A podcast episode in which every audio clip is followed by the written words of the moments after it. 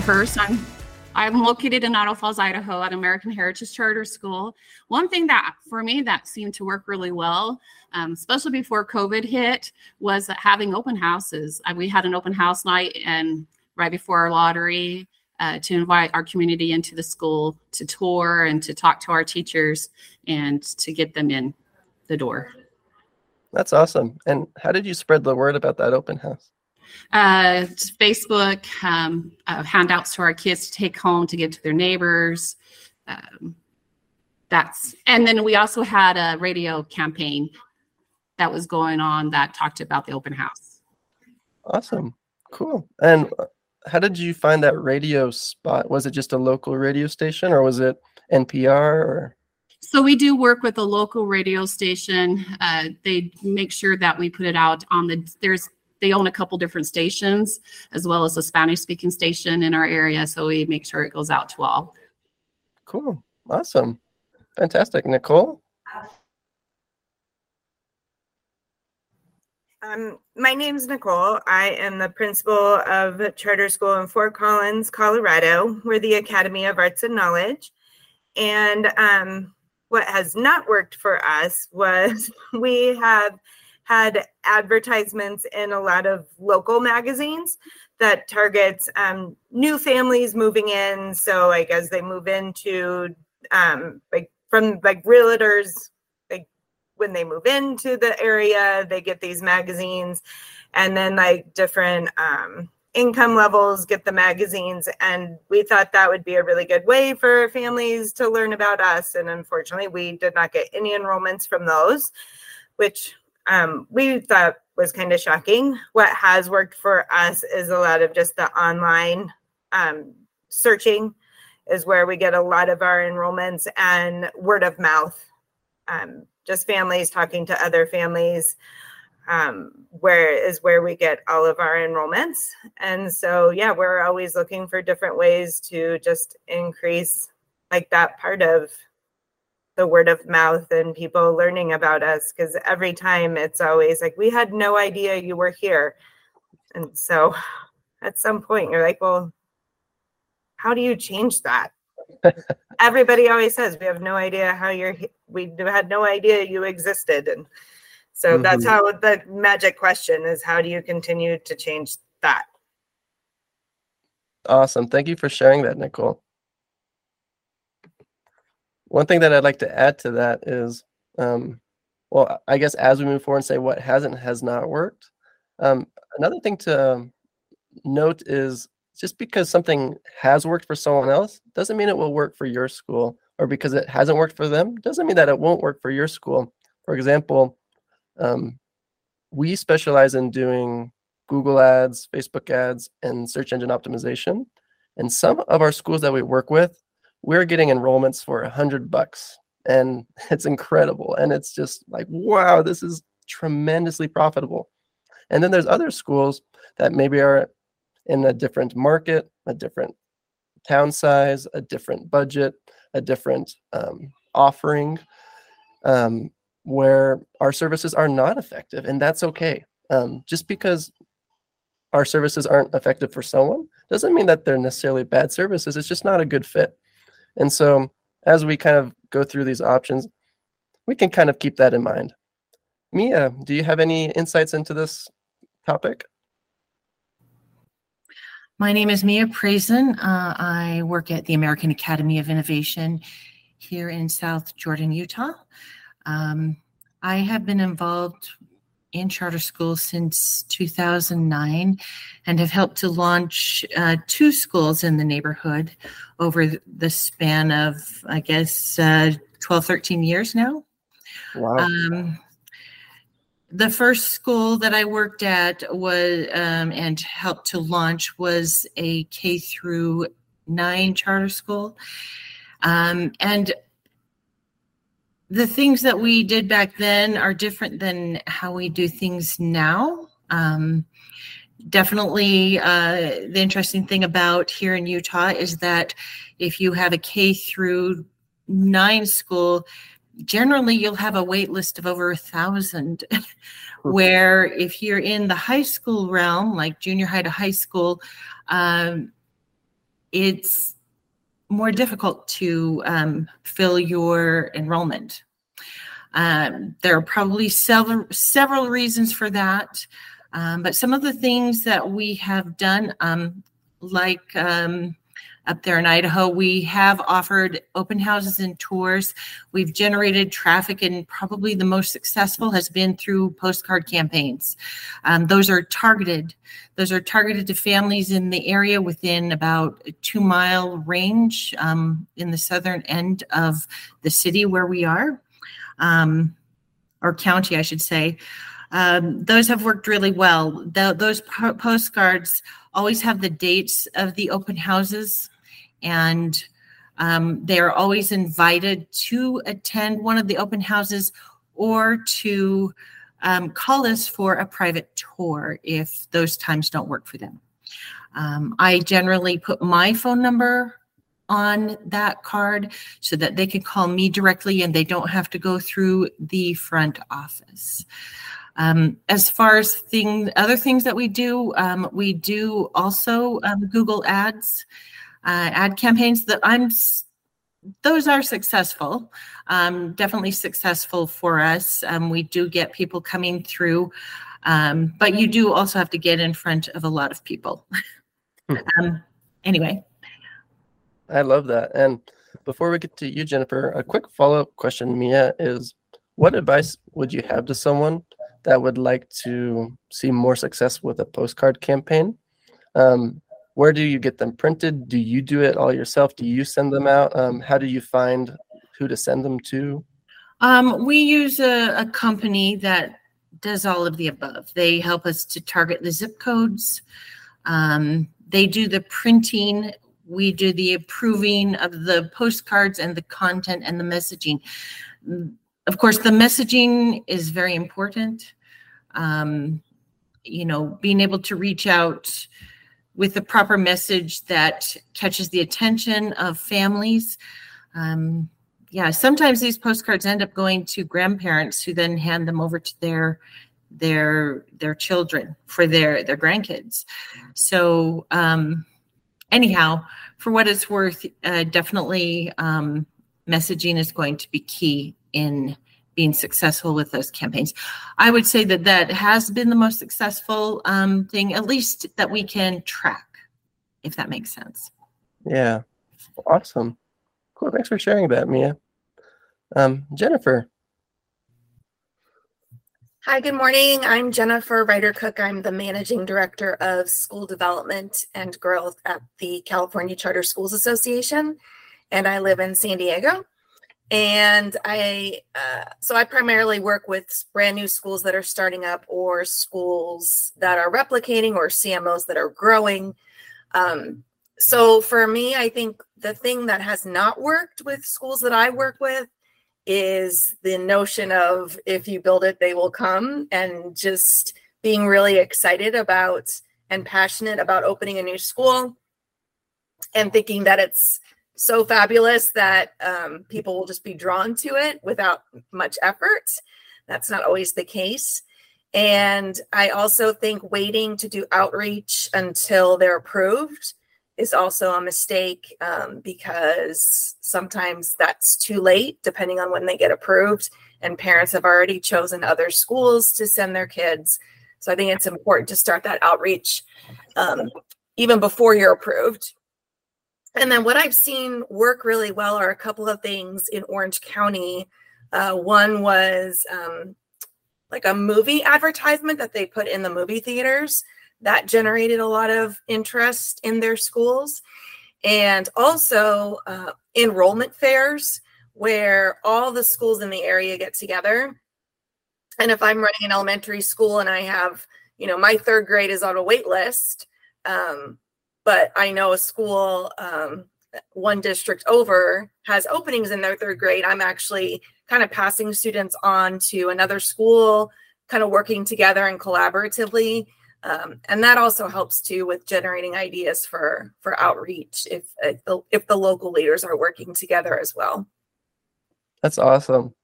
I'm really glad that you said all of those things because there's so many times where I will create a product or a service or an offering like this cohort, for example. Um, and I'll say, oh, this is going to be great. Who's not going to want to be a part of a, a free cohort to just learn?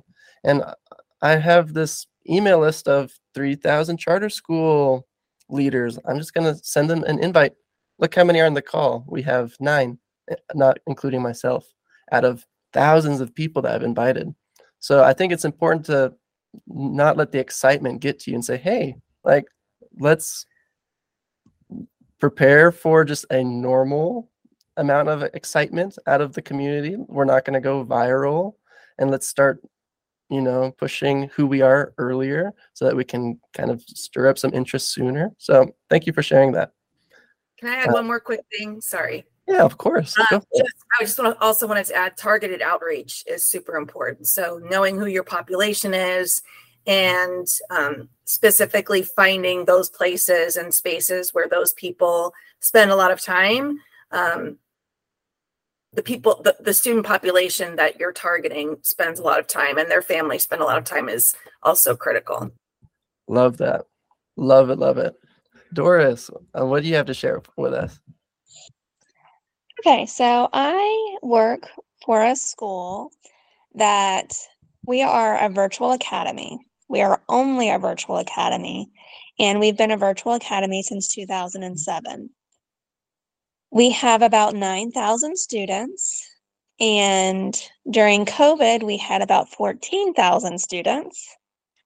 And our district is broken up into five schools. It's primary grade band, elementary grade band, middle grade band, secondary grade band. And then I am the principal over the smallest school, which is called Life. And that's for our functional alternative modified curriculum students. It would be the students that you traditionally find in a self-contained classroom in your brick and mortar setting, setting traditional mm-hmm. schools. And so that's who we are. And as far as how we get students to come to us, the district does a whole bunch of different creative things. They send out flyers, they have like our sign placard on like city buses. They, you know, word of mouth is a huge thing for us. And one of the most interesting things is my school gets students from all of the surrounding county schools. Like we have students from every single county in our state, which is Georgia. Mm-hmm. And the immediate surrounding county, like our offices are in Atlanta. So the surrounding school districts around Atlanta refer my level of students to our school who needs a virtual setting because they don't offer our program virtually. Most of the surrounding school districts have started a virtual program, but they're not addressing our level of students. So those schools have actually called me to talk to me about their our program and then they're simply referring students to us. But that's a really great way. But the whole buses and postcards and things like that, I don't think those are very effective. And the reason why I don't think they're very effective is because our population has stayed around 9,000. And if those were effective, our population would be growing. And as a result, I feel like that is proof and evidence in itself that that's obviously not working. This year, our gifted program started a whole thing to like try to push to get more gifted students into our schools because our gifted program runs a little different than a traditional setting where our gifted students are taught all academic classes five days a week by gifted teachers. So it's not a pull out, it's a it's a full immersion thing. You're always in a gifted setting, basically, if you are in the gifted program here. So that does separate our gifted program apart from others. And since that's not the side of the house that I sit on, I don't know how well that campaign is going. I just know that was a new push this school year, but I have no idea how well that actually launched. Okay, I think well, that's it. no, I, I, love those insights. Um, I one thing that we really push is the fact that um, as we meet with schools, a lot of them will say our competition, our competition. A new school just opened up over here and we're competing with them. And that's kind of a word that we like to take out of our vocabulary because a charter school should be so unique that there isn't really any competition because you are so targeted with your offering.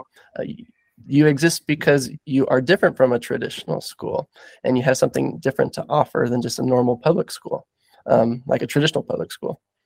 And so um, instead of viewing the schools around you as competition, you should view them as your friends. Um, I asked them, Do you know who's running th- those schools? Do you know the principals by name?